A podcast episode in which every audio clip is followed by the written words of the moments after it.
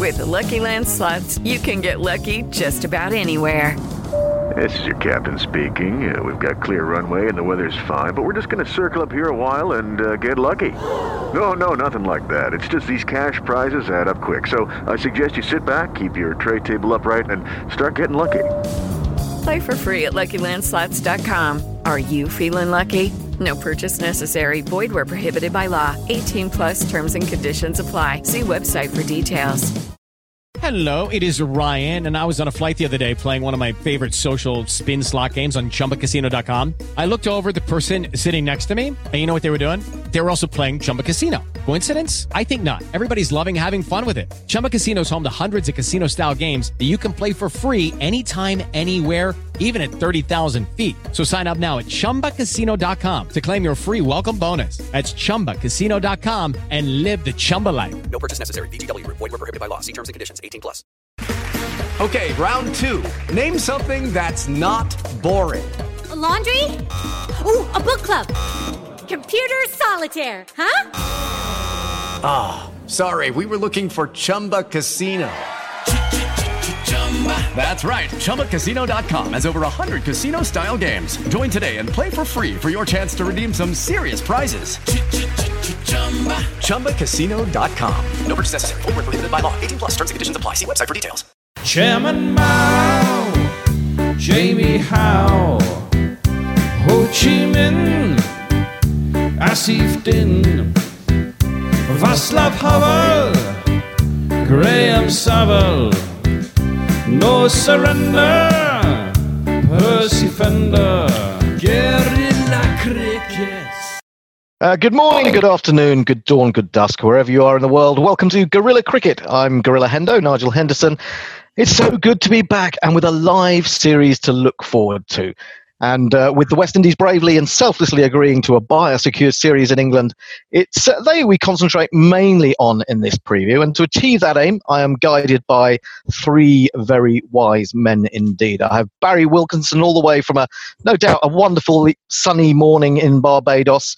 Uh, he's a broadcaster with Line and length there. We have Machel St. Patrick Hewitt, well known to Guerilla listeners and viewers, who is uh, now pulling up trees with the Caribbean Cricket podcast. And David Brook, of course, um, well known to uh, listeners, who will be not just representing Guerilla Cricket uh, for this tournament, or for this series, should I say, but also he will be providing immensely wise feedback to Sportsmax in, is that Jamaica, David? It the Caribbean. They're throughout the Caribbean. throughout the Caribbean. Yeah, yeah. Marvelous news. Now, Based before, in Jamaica. Before looking ahead to the actual series, I thought a momentous, I suppose, moment last week. Um, the, the, the death or the passing of uh, Everton Weekes. Now, I'm pretty sure that amongst the three of you, uh, some of you must have known him a little bit or even quite well. Barry, um, you, uh, you must have uh, had uh, lots of dealings with him. Um, t- tell me a little bit about him and tell me a, little bit about the reaction in the Caribbean um, to his passing at 95 last week. Well, unfortunately, um, I, I didn't get to see him bat. Uh, he was uh, No. just a, a little bit before my time. Um, but I've seen several videos and I've seen several, um, you know, speeches and several things that he said. Having said that, he was a very close and personal friend with our family and myself because he was never short of having that kind of ear that I am Sir Everton Weekes. He was approachable. He was extremely lovely gentleman. Um, it makes no sense perhaps talking about his cricketing exploits because we all know them. He was part of that famous triumphant three W's, Worrell Weekes and Walcott, Sir, uh, Sir Frank Worrell, uh, Sir Clyde Walcott and himself, Sir Everton Weekes. So uh, we've, la- we've lost the last of the living three W's, which I think is very iconic in Barbados. And uh, generally, he was someone who loved cricket, whether it be T20, 50 over, or Test. Even though he would never have played any one internationals or T20s, uh, he loved being at cricket, and he, he was a figure that you would always see at Kensington Oval sitting down watching cricket. It doesn't matter what kind of cricket was being played. So he's a big loss to Barbados. He's a, he's a national icon. He's a treasure, and he was indeed a hell of a cricketer and even a better man. Now, I'm, I'm sure that David, uh, in his uh, romps around the Caribbean, has been out for a night or two with Everton over the years. Um, can, can you reveal anything about those and, and what sort of bloke he was, uh, Dave?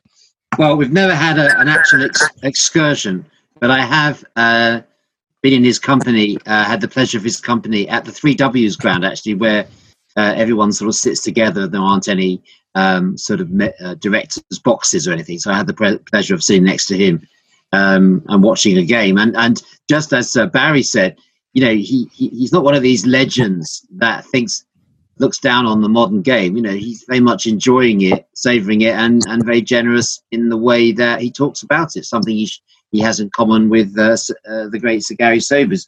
And uh, of course, he was also um, quite a distinguished broadcaster uh, for a long period. You know, he was the sort of ball by ball summarizer, and he would, you know, he would say things that were um, uh, in anyone else's voice uh, wouldn't have sounded particularly uh, anything to note. But when he said them, they carried a weight, you know, way beyond. It was. Uh, I remember him talking about Joel Garner, and he said, "Well, he's a very he's a very big man, and he delivers the ball from a, from a big height." Um, and that was it. There wasn't anything else that he's added to that, but he just let it let it sit there, you know. Yeah. And um, yeah, he uh, he never wasted any words uh, in the commentary box, so he would have kept the ball by ball commentator on his toes. You let's just- know. Did you work with him, Barry? Um, I never worked with him doing ball by ball because he, he retired when I would have started, which was just about uh, the year 1999 2000, uh, when he just decided, look, I want to spend the last uh, years uh, relaxing and enjoying cricket. And things changed in terms of the rights because what happened is, is that he worked for the Caribbean Broadcasting Corporation as their uh, their comments man. He was the in-house um, comments man. But then the Caribbean Broadcasting Corporation lost rights to the Caribbean Media Corporation, and they didn't use him as their man around the Caribbean. So yeah, after that, he just decided to call it a day and move on. Uh, Mash, as a, as a representative of a slightly younger um, uh, West Indies uh, cricket generation, uh, what, what do the name Everton Weekes mean to you? I'm actually glad you said it that way because um, I think what's been quite telling um, in the week or so since the passing is the reaction of the As Matt- squad. Sorry, I missed that, Barry. As Matches begins to talk, I, I thought it was Chris Gayle, but then when I heard it, it wasn't Chris Gayle because he was slagging on Sarwan. So go ahead. Very good point. Well, you can slag off someone if you want to, Mash. but let, let's let's deal with Everton first. so yeah, um, I think what's been quite instructive um, is to see the reaction of the West Indies squad um, of players. This is a very young team, generally speaking, for West Indies in England, and you can see the reverence with which they they hold Everton, Sir Everton Week in, and I think that's been really encouraging to see because I think every nation has cricketing royalty. And that's the only i think that's the way really to to remember uh, not just Sir Everton Weekes but the three w's in general. And it's it's you can be years upon years away from when a cricketer uh, graced grounds and showed their but it shows that like the outpouring of emotion uh, since his passing shows that his he transcended generations of cricket Do you think it Uh, has anything? Does it have anything to do with the the huge representation of Bar, Barbados cricketers in that squad? That is why they feel so close to him. I would say so. I would say that definitely plays a part, but also it probably reflects Jason Holder's leadership and how I think seeing the, the squad's reaction to me smacked of Jason more than likely saying, let us show our respects in the right way. And that's not just because Jason is from Barbados. I think that reflects Jason as a man um, as well. But yes, as you say, of course, this is Bajan cricketing royalty as well. So, and with a Barbados heavy team, that would have a huge impact as well. Well, let's uh, let's look forward now rather than back. Um, and well, we've had an extraordinary build up to this this series, really, where no one's played proper cricket. They've played these intra squad games. Um, a lot of people just say normally with uh, warm up games you can't read anything into them. Uh, does the intra squad game bring anything more to that? The sort of rivalries within the squad. Uh, I'm wondering um, what you feel about that, Barry. Has that come to the fore? Do you think in the uh, the two games the West Indies have played? Well, you know, the thing about it is the, the, the Barbados, the West Indies team have a lot of Barbadians in the team at the moment. I think there are as many as nine in this in the squad, quite a lot. But of course, some of them would have gotten the opportunity because three players who are non-Barbadian pulled out of the squad in Shimron Hetmyer uh, Keemo Paul and Darren Bravo. Now, had they been um, part of the team, which they were would have been first choice, you would not have seen as many. So there is inter-regional rivalry, but you'll have to say that the, the, the Barbadians on the team have made the team on merit um, rather than any bias selection. Uh, Mash, your, your views from watching from afar. I know you've uh, you've had a chat at le- to at least one of the squad members in uh, Josh Da Silva. Um, what what have you um, grasped from from what you've seen um, up up north in the last week or so? To be honest, I I don't think we've learned anything that we didn't know beforehand. Um, I, I, I want to say that we should be paying particular heed to, like the, the big the big stories are going to be can the West Indies bat, but we knew that before the warm up games. So I, I genuinely don't believe that the, the warm up games have probably been better for the reserve players that have travelled than than it's been for the than it's been for the first team uh, or the first 11. The first 11 that will play on Wednesday um, is likely to be the first 11 that would have been picked irrespective of the warm up games. So sometimes you have to warm up games and say, is it literally just to kind of get yourself in nick rather than it, uh, is a score of 80 odd really instructive as to what may or may not go on? Um, so, I mean, Kraigg Brathwaite, for example, got 80 odd in the first warm up game. I would love that to mean that now he's back in form and facing a fired up Jimmy and uh, Stuart Broad, he's going to be able to repel them. But if come the first day of the first test, he's out before 10 runs, I also wouldn't be surprised. So, d- do you see what I mean? It, it kind of tells you some things, but at the same time, doesn't really tell you a lot. Let's talk. Let's talk about that top order and Kraigg Brathwaite, No, just, David. just one thing on that, um, Hendo. Hmm. Just just one thing on that before we leave it. I, I thought there's a missed opportunity, you know, the, these warm up matches because obviously normally they play against the county and people would say, oh, the county's not very strong, whatever. Yeah. But at least it would be a competitive match. And the plan was to that the second game was supposed to be first class status, and then they changed that. But it just felt like a bit low intensity, and I think um, a number of reasons for that. Uh, they played in training kit, which is a bit Hmm. odd, rather than playing in whites, because surely part of it is visualizing the ball against the appropriate background. Um, and uh, also, Very, why did that's they a pick? very good. Yeah. Uh, why did they pick 20, pick 25 uh, to Mm. come? And then uh, why did they pick the 15 or the 14, you know, before the tours even started? Why not wait until after the warm up matches and give everyone a chance of getting into that team? You know, why create a barrier between squad players and reserve players? Why call them reserves? It's undermining their confidence before you start. Then you've got Josh Silva, who scored 180 runs without being defeated, not given a sniff in a top order that everyone's saying, including the assistant coach, who was stupid enough, I thought, not stupid enough, but unwise enough to say that uh, it's, this is guerilla cricket. It's not, Yes. as bland, it's not as bland as the channels you're on, Barry. Uh, it's um, he was uh, unwise enough to uh, to say that the top order was a concern. I mean, he's the bowling coach. I don't know why he's commenting on. it. But given that, Josh Silva did everything. Uh, I mean, he's done everything required of him, including giving an interview on the Caribbean Cricket Podcast. So you can't force him for his media or what he's done on the pitch, and yet he doesn't get in. Uh, an exception is made for Gabriel. So in the press conference today, I put it to the coach. I said, "Why did you pick? Uh, why didn't you pick from 25 rather than 15?" And he Hmm. said that could change after the first test. That's What he said, I can exclusively reveal. So this is only a squad for the first test, which is kind of a bit, you know, again a bit odd. Uh, then of course the other uh, interesting thing about the warm-up matches is that the coach hasn't had any contact with the rest of the team because they've been scheduled while he was uh, in quarantine. So he's sort of been watching from the balcony, you know, in the manner. that's caused it- uh, yeah. That's caused a, a, a certain amount of controversy as well, hasn't it? Uh, the fact that he was uh, he was off to a funeral. Um, how do we feel about that? Simmons has just come back as coach of of the West Indies, and there's a history there, isn't there, uh, Barry? Um, what what is is he going to be sort of slightly put off by by the pronouncements that have been coming from the Caribbean? No, he's a very strong character, Phil Simmons. That wouldn't perturb him at all. And I get the impression that he's been given carte blanche to, I wouldn't say do as he likes, but I get the impression he's been given carte blanche to run the ship without any Hmm. uh, any problems or any micromanaging.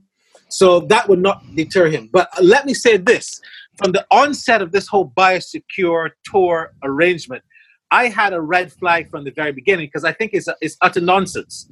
Uh, well, not the tour per se, I'm talking about the whole thing about biosecure.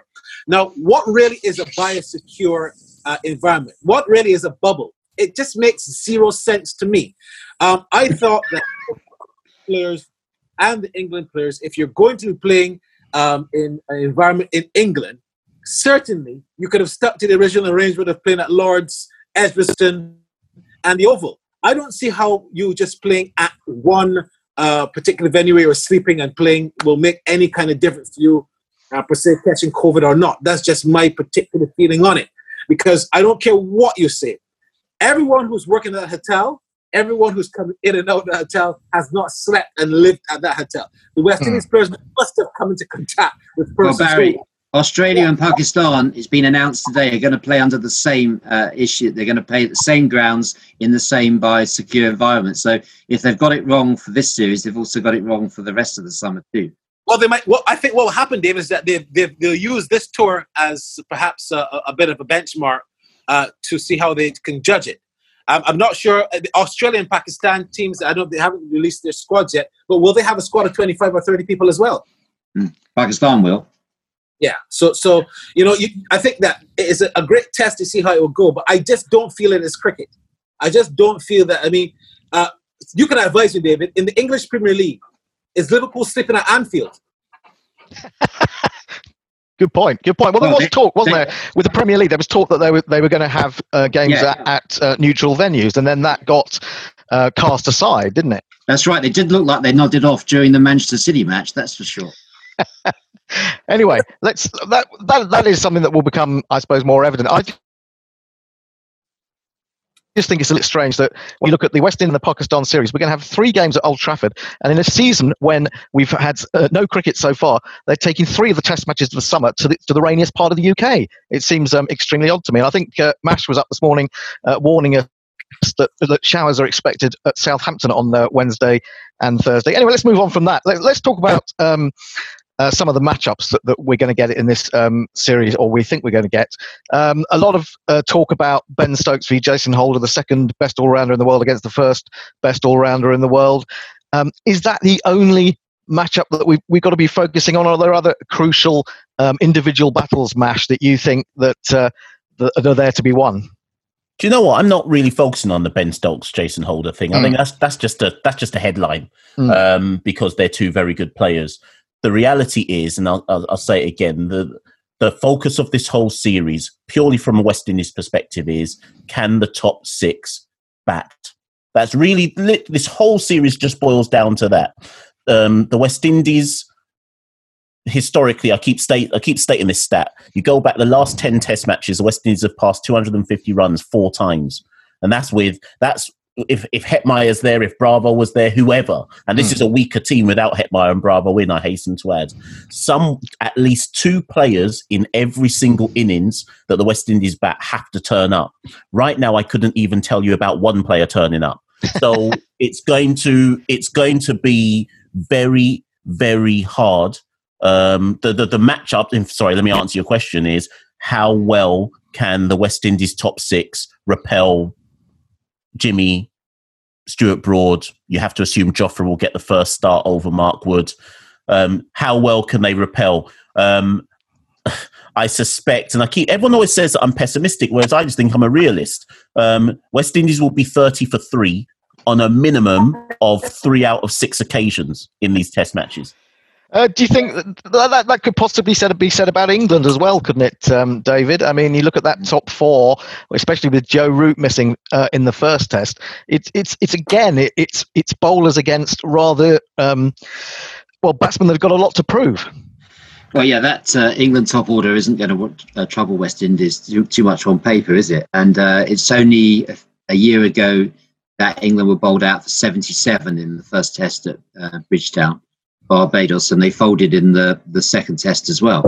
Um, so, um, yeah, I think that um, West Indies will be encouraged by that, although statisticians would say that England, like Knackle would probably say at this point, that West Indies bowling record is not as good overseas as it is in the Caribbean. They average 35 runs a wicket um, overseas, whereas it's 25 in the Caribbean. So it's a 10 run difference, stats would say.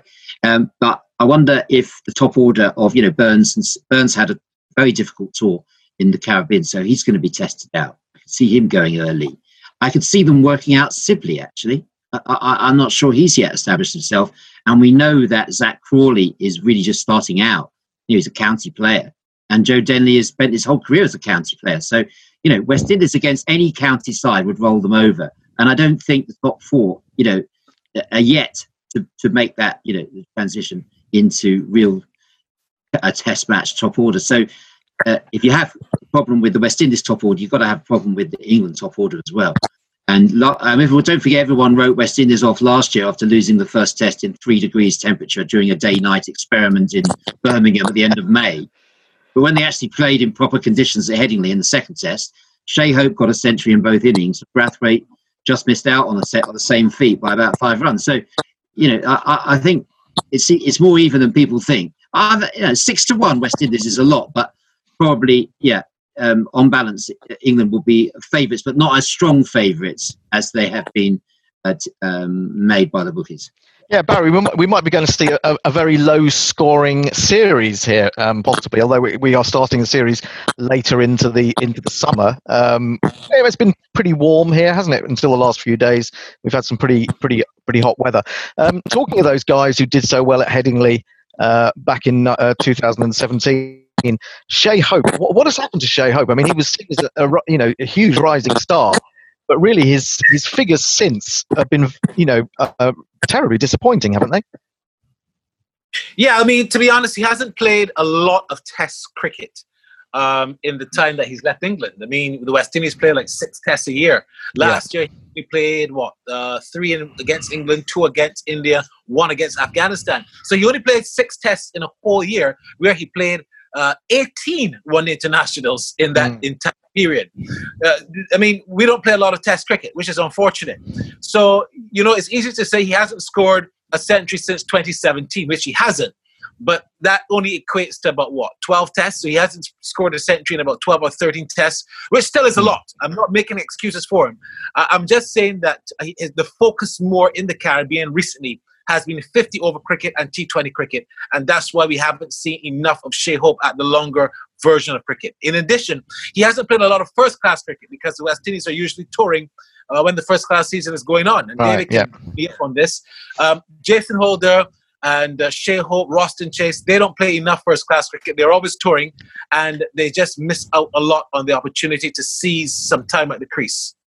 Yeah, it's interesting you should say that because um, a player who'd really impressed me, uh, what I've seen of him, was Nicholas Pooran. But then when I did a bit of research on him, he's, he's hardly played any first class cricket since yeah, he came onto the scene.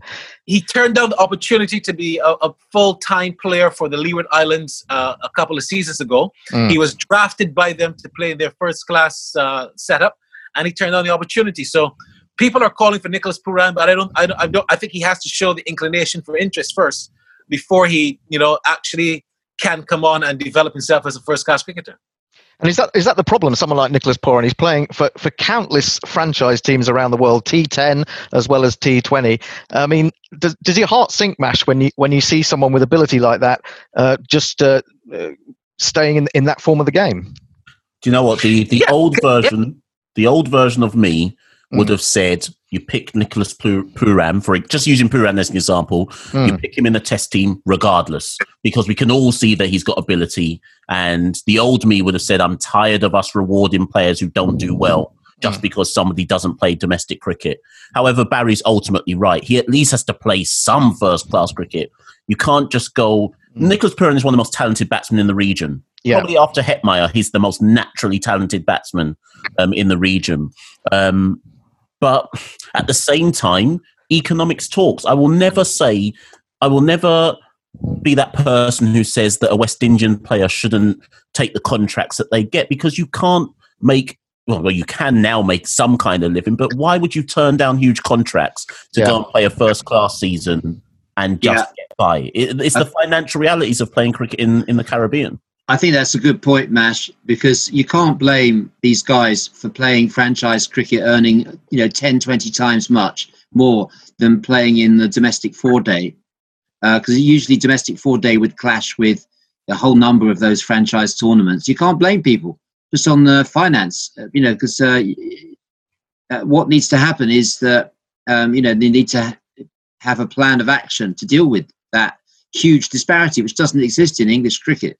So I've heard Pooran does want to play. Um, you know, he's interested in playing Test cricket, um, but he hasn't qualified. You know, by virtue of playing enough uh, or any four day, but didn't stop Jos Buttler from being picked. I mean, how many first class matches did he play?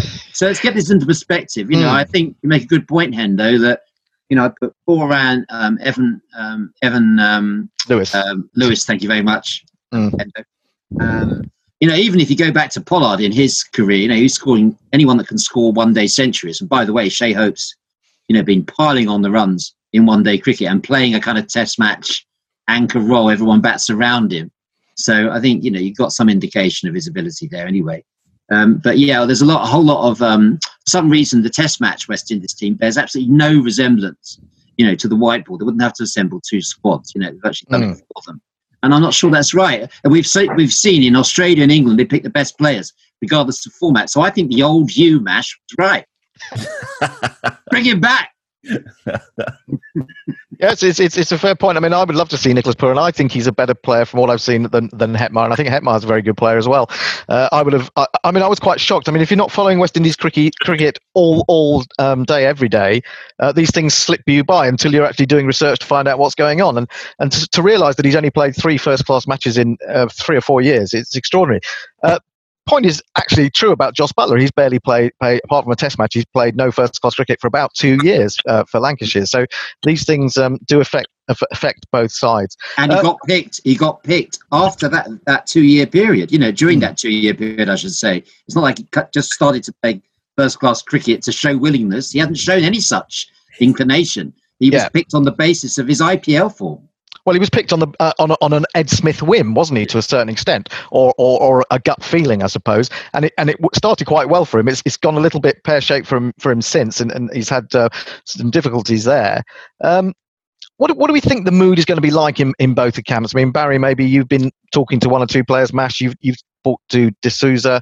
Um, you've been doing the press conference, as you said. Um, uh, David, uh, what have you picked up, Barry, from from from the people that you know in the camp? Uh, well, they're quite. Besides the fact that they're quite bored, um, they're, they're they're eagerly looking forward to, to playing some cricket. But you know, I, I I I can't believe I'm agreeing so much with David Brooks today. Perhaps it's been the gin I've been drinking, but be. I agree with the fact that they, they have not been playing in white, which to me not give any level of seriousness to these games. If they were playing against Sussex, if they were playing against Lancashire, they will be wearing whites and it will be a proper game. This is coming across, these games that they're playing are coming across as scrimmages. And I don't think that they're being taken seriously enough. And that's why we're Well, that's- getting the best. you can't blame of- the players. the Yeah, you top- Barry, you can't blame the players for that, can you? There's a lack of intensity from the coaching staff. Yeah. Oh, no, I mean, Yeah. most definitely not blaming the players. Uh, uh, whoever's, whoever's made the decision, I, I think the right decision. Lack of Um, attention to you- you detail from Phil it more Simmons. seriously than just Phil Simmons' lack of attention to detail. Tell me his Test cricket credentials, Phil Simmons. I know about him, spectacular feats in one day cricket and T20. Let's talk about his Test cricket credentials. He doesn't have any. Barry or Mash, you want to come back on that? But David, w- want to ask you this? Tell me, who do you think is the best cricket coach right now in world? Who do you think is the best cricket coach? Uh, that, that's an interesting question, but not the one I asked. Which is Phil Simmons? What are Phil Simmons' Test Yeah, but- but credentials? the, the point is, the point is that you don't have to be the best at Test cricket to be the best coach. I mean, uh, uh, Jurgen Klopp. How many goals had he scored for Germany? How many goals had he scored in Premier League? You don't have to be the best coach to be the best, David. Uh, so uh, that's a non-point and a non-argument. Um, I know, Why not get in- Sir Garry Sobers to come? I think I think you- we, we were I just think we, criticising Pooran for lack of interest in Test cricket. Wouldn't it have been good for Phil Simmons to have shown some interest in it? I mean, he hasn't shown any interest in it. He's only been a coach of teams that haven't played a Test cricket. He So didn't is it- play is very fa- much as a, fa- as a cricketer. Is it fair to say that between the two of you, we have a pro, we have pro Simmons and anti Simmons? I'm just wondering whether Mash in between sits somewhere in the middle, or, or what his view on the coaching situation is. Um, so first things first, in, with regards to the whites, though, my understanding is one of the reasons they didn't play in them is because the kits weren't ready, which would sound about right in terms of West Indies and uh, organisation. Um, I think they wanted to wait for because they've got a um, new kit sponsor, Castore, they didn't want to wear the white prior to the first test. Mash. that's, uh, yeah, go. I wonder whether that's an all-time first. Cricket team doesn't bring any whites. No, I Mash, think I, I think it was Mash, an advertising decision. Hogwash. Mash, mash, mash. That's total hogwash. I would not accept that for any pound in the world because you're playing in England. You're playing at a place where you can get things done at the at the, the snap of a finger. You got a plane to pick up seven people in seven territories, and you got them to assemble in Antigua to fly out to England in a biosecure area, and you're telling me you can't get shirts and pants. It's hogwash. I don't buy it. Sorry. Well, hang on. To be, to be fair, to be fair, Mash, I do think I did see you tweet the other day, didn't you, about um, one of the batsmen in a hoodie? You, you, you were enjoying it as quite a good look, weren't you? Was that was that one of your colleagues on the Caribbean? Yeah, pod- that, that wasn't podcast? me who tweeted that, but well, that wasn't me who tweeted that. But I do agree with both Barry and uh, David in so much as the first thing that went through my head was if we're playing in training gear, this isn't really a match, and that's Mm. why uh, earlier on, Hendo, when you asked me, that's why I didn't take it seriously. When you Yeah. asked, oh, what does it tell you for the test? Nothing. As far as I'm concerned, I'm I'm not really taking any. of As Barry used the right word, it's like scrimmage. I'm not taking it seriously. Uh, are, tho- Um, are those sort of games any better than just a very, very intense net? Yeah, but then I also think I also think though that county games wouldn't have provided any kind. Yeah. Last when the West Indies toured uh, in 2017, I went to their county games against um, Kent and uh, Essex, and they were a waste of time. And i from watching those, I, I immediately pronounced we are going to get destroyed in the first test because it, and we presum we did immediately got destroyed in the first test. So I don't really pay a lot of attention to to the, to these games, to be honest. What I would say though, in terms of Phil Simmons uh, and where I stand, do you know what? I'm with Barry.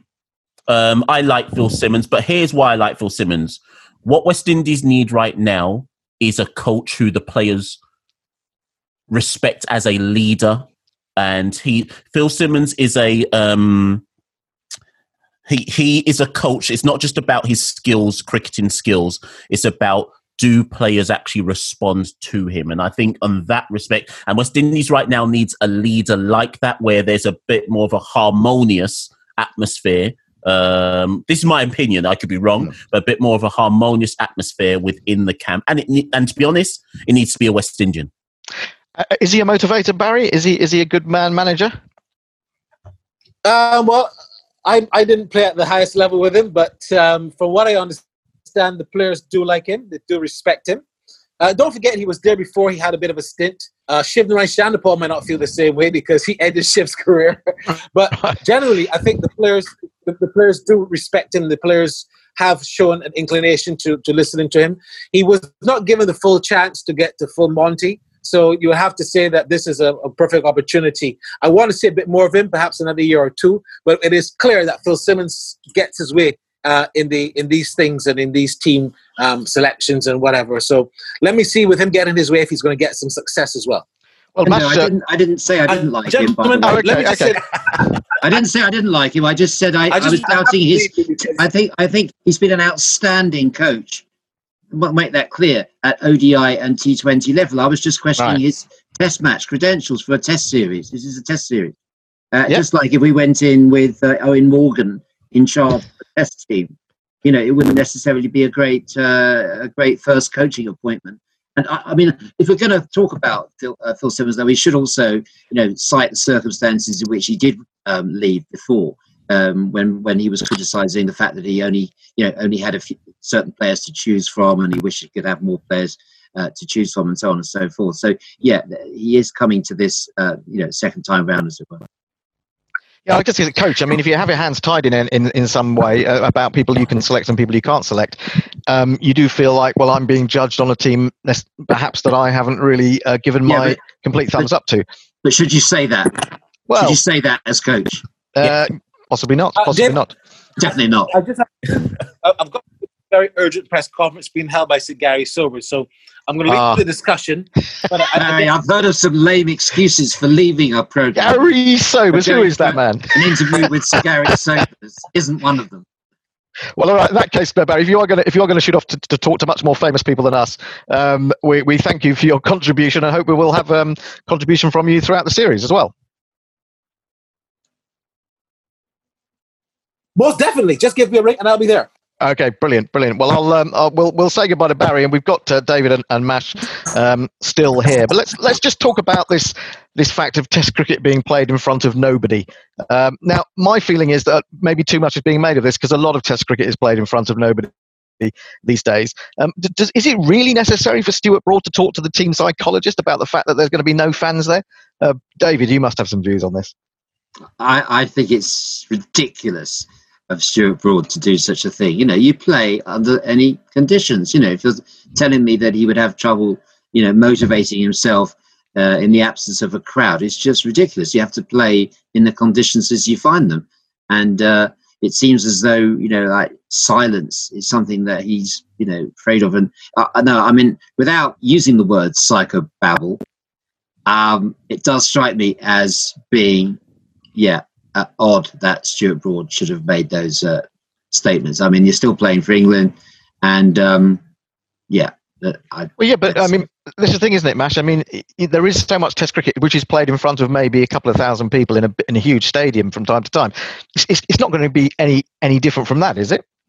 Yeah, and I mean, certainly for the West Indian players, it should make no difference whatsoever.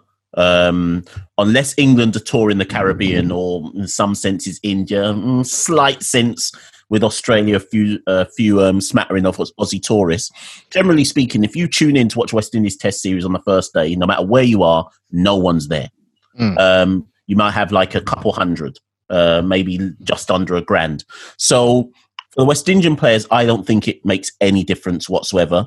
If it affects anybody, it should affect England because they're used to crowds actually being there. Um, mm. Although in county cricket, you could argue again smattering of hundreds here and there, yeah. but lots of them don't even play county cricket that often. So to me, it doesn't make any difference. Um, I do wonder though, and if we're not the ones who should matter, but I do wonder how it, having seen how the Premier League has returned with no fans and like mm. hearing that kind of eerie silence as they're playing, apart from when a goal is scored.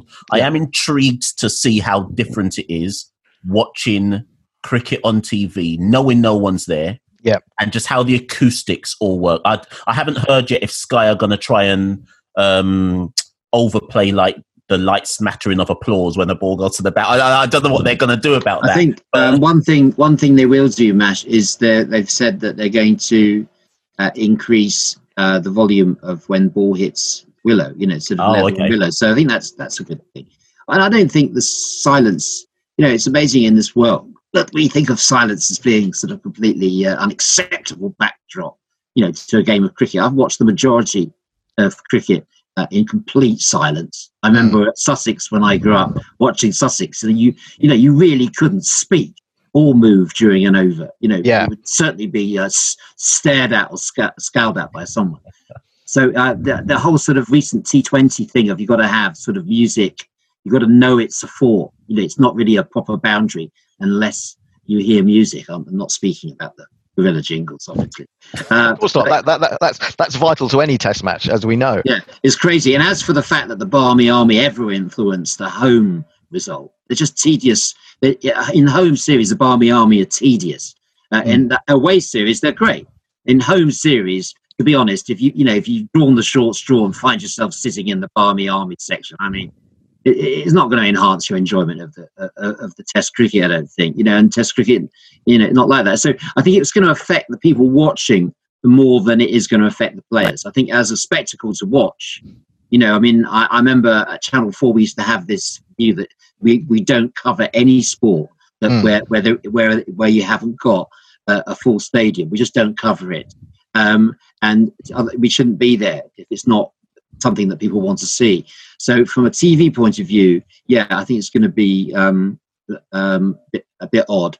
Yeah, do they put some crowd noise? You know, apparently in football they use the crowd noise from uh, one of the FIFA games or something, but they, they yes, can't find right, yeah. yeah they can't find an equivalent match um, in, in, cricket. But no, I don't think it's going to affect um, the, the, game. And if it does affect Stuart Broad, then um, and plenty of people who replace him in that England side. Well, I was going to say maybe maybe he'd just like to sit sit it out in the dressing room, which which could actually happen. Hmm. I suppose we should just just um, uh, acknowledge that. I mean, uh, from a, the point of view of an England attack, uh, where they got the choice, they've got Anderson, Broad, Woakes, and um, uh, Archer. Um, and of course, with Ben Stokes able to bowl as well, you're, you're only going to be picking three out of four seamers, aren't you? It does seem strange that, that someone like Dominic Bess would be on the team sheet before Stuart Broad, but, but that's the kind of situation that we've got now. Um, presumably, these players are all going to get, get a go during the series or certainly during the summer. Uh, but it's going to be quite a statement if, if someone like Stuart Broad does get left out. And, and, in, and is it wise to put Archer and Wood, who um, we want to see straining at the leash, but who seem to be the most injury prone. Is it wise to put them in the same team at this stage? Well, Jimmy Anderson's been injury prone as well, hasn't True. he? Yeah, uh, absolutely. He'll be, uh, he'll be approaching this series with just as much apprehension as the West Indian tourist because Mm. you know he's broken down in the last two series.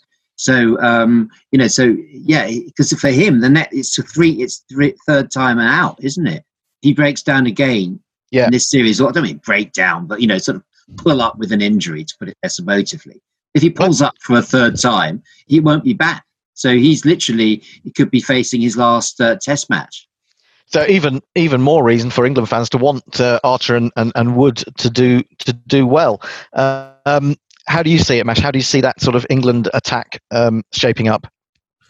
I think if they're taking the attitude that it's three back to back tests, then all of the players you would assume have been told at the beginning of the series, you're all going to get a game. Yeah. So, unlike in a normal, I don't know, let, let's say this was a normal three match series, you might not give Chris Woakes a game till the third test when the series is already won. But I think, I don't know, because World Test Championship points are still at stake here. So there is that sense that you still have to put your best team out. But this is a long return back to cricket after. Um, no, sorry, this is a return back to cricket after such a long break that you risk you risk players getting injuries if you just go for it's got to be the best team. It's got to be the best team. I mean, certainly in the West Indies camp, there's definitely the sense that they will be rotating as well. So if, for example, Rahkeem Cornwall doesn't play in the first test, you have to assume because Old Trafford takes spin more than uh, the Ageas Bowl would, that he will turn up in the second or third test. So there is definitely a sense that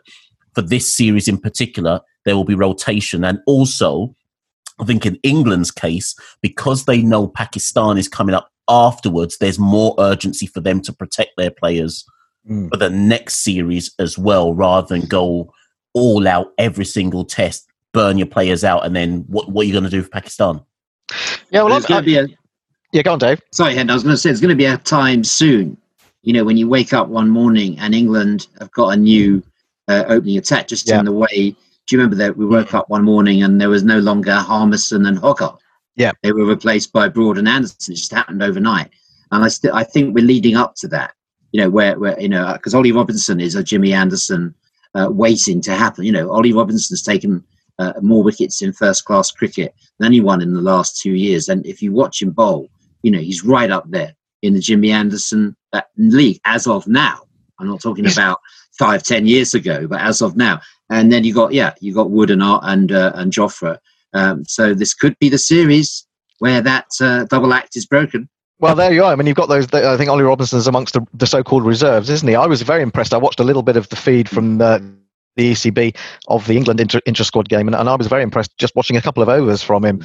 Um, maybe. Do we do we think this notion of not being able to put spit on the ball or saliva on the ball is going to have any effect at all? I don't think so. Mash, what do you think? No, but again, based on what I've seen from the the warm up games for for both teams, I'm no, I'm, I'm not convinced. Um, I mean, I, yeah, I've never put uh, spit on the ball myself. You know, sweat can still be Mm. applied, Mm. and you can still polish it up. Whatever happens, the old good polish up Yeah. on the trousers. And uh, in fact, Kemar Roach in the press conference yesterday uh, did say that they've been experimenting West Indies with uh, different forms of, uh, you know, passing it to the sweatiest member of the team. That was one thing that Roach said. The other option was, um, uh, you know, finding ways of really uh, rubbing, uh, getting the shine by rubbing it uh, uh, on the flannels. So uh, yeah, uh, or the Terylenes, whatever Do, do, do we did we actually find out from the press conference who is the sweatiest man in the West Indies team? No, we don't. It's definitely not Prince Andrew in the Okay. Yeah. Okay, all right. Well, that's that's good to know. Let's just uh, wrap this up. I mean, it's it, we could go on for ages. There is a lot to talk about, really. If if if people had the patience. But um, let's just look at the, this this series, as you say, three back-to-back tests. So we haven't really had that very often, if at all. In fact, you know, we often have um, two sections of two tests back to back. But have three um, so close together is going to be interesting. We haven't got a sponsor. We haven't got a title sponsor. It's going to be the Raise the Bat series, um, and hopefully lots of people will be raising their bats. Um, what do we see? What do we see is happening? I mean, can, can you see the West Indies building on, on what they did in 2019, Mash? Can you see an away victory for the West Indies here?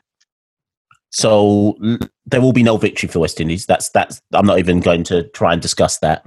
The best the West Indies can hope for is there's only two options West Indies can hope for here. Rain seriously intervenes and means that we only lose one 0 or maybe draw. Right. Um, however, I do think that West Indies can pull off at least one Test match. Well, say at least. I think they can pull off one Test match victory, and not because um, they're mirroring what happened in 2017, but actually the squad is. hmm, Minus Hetmyer Bravo, the squad is probably better, more experienced than it was uh, three years ago. And actually, going back to what David said about the the England top order, the way I see West Indies winning one Test match is they bat first. Everyone keeps saying we bowl first, so whichever way. But basically, the England top order is bowled out for under 200. If you do that to any side, you are in the game. So as much as I I I can be a pessimist and say, but look at the West Indies top order, they're so fragile. You have to assume that the English top order has at least one innings in the course of the series where they also will show extreme fragility. And it's just about can the West Indies capitalize on that? They only need to do it once. They just need to capitalize on England collapsing one time, and that puts them in a test match in a position to possibly win it. Um, but I just That's don't something- think, yeah. I don't think they have the consistency to do that across three test matches. Match they only need. Well, we're talking about a series where West Indies uh, just need to draw the series to retain the Wisden Trophy. That's true. That's true. You know, if this was the Ashes, we'd all be going on about retaining the Ashes. Wouldn't be talking about you know winning the series. Yet for the Hmm. Wisden Trophy, that's just ignored as though the competition between the West Indies and England only matters when England hold the Wisden Trophy. The fact that West Indies hold it has not been mentioned by anyone. Uh, and um, so I think West Indies only need to win one match. You know, to uh, they can draw one, and uh, as you say, there's, the, the, the forecast doesn't look great. Maybe one of them will be rained off. They need to win one match because I think they, they they probably will lose the first because of the fact that their preparation, um, you know, has been poor in terms of practice in these conditions. Practice in these conditions, which are very different uh, to playing in the Caribbean. So usually West Indies need a test get into it. Yeah. The fact that it's two more back to back after that plays into the West Indies' advantage. You know, it's a bit like when you go out for the fourth or fifth time, you're going to get runs at some point, aren't you? Going out, you're going to have plenty of chances uh, for those players that are nailed on. That's most of the West Indies batting would have been told they've got the whole series. You know, certainly got the most of the series.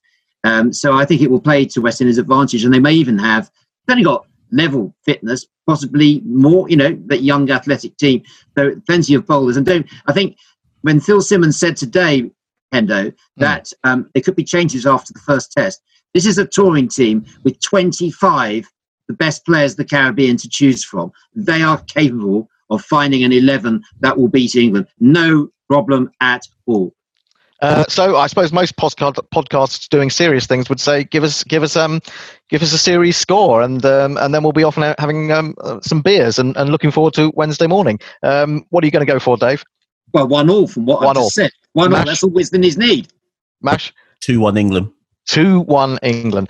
Uh, well, you will be able to find out by joining us on Guerilla Cricket on Wednesday morning at 10.50 a.m. It's going to be a slightly different Guerilla Cricket because, uh, like we are here with the podcast, we're uh, doing it remotely. Uh, Knackle and uh, the Bear will be trying to avoid each other in the studio. The rest of us will be scattered far and wide. Um, it's going to be an experience. It's going to be an experience for all of us. It's going to be fun. It's going to be cricket again at last. And I, I think we can all say hallelujah to that, can we not? Hallelujah. Hallelujah. Hallelujah. Thanks for thanks for your contribution, and thanks also to Barry. And, and I hope he's having a, a very good and informative uh, interview with Garry Sobers, Sir Garfield. All right, guys, thanks very much. Cheers, Endo. Cheers. Yes. Sports Social Podcast Network. Lucky Land Casino asking people what's the weirdest place you've gotten lucky? Lucky? In line at the deli, I guess? Aha, in my dentist's office.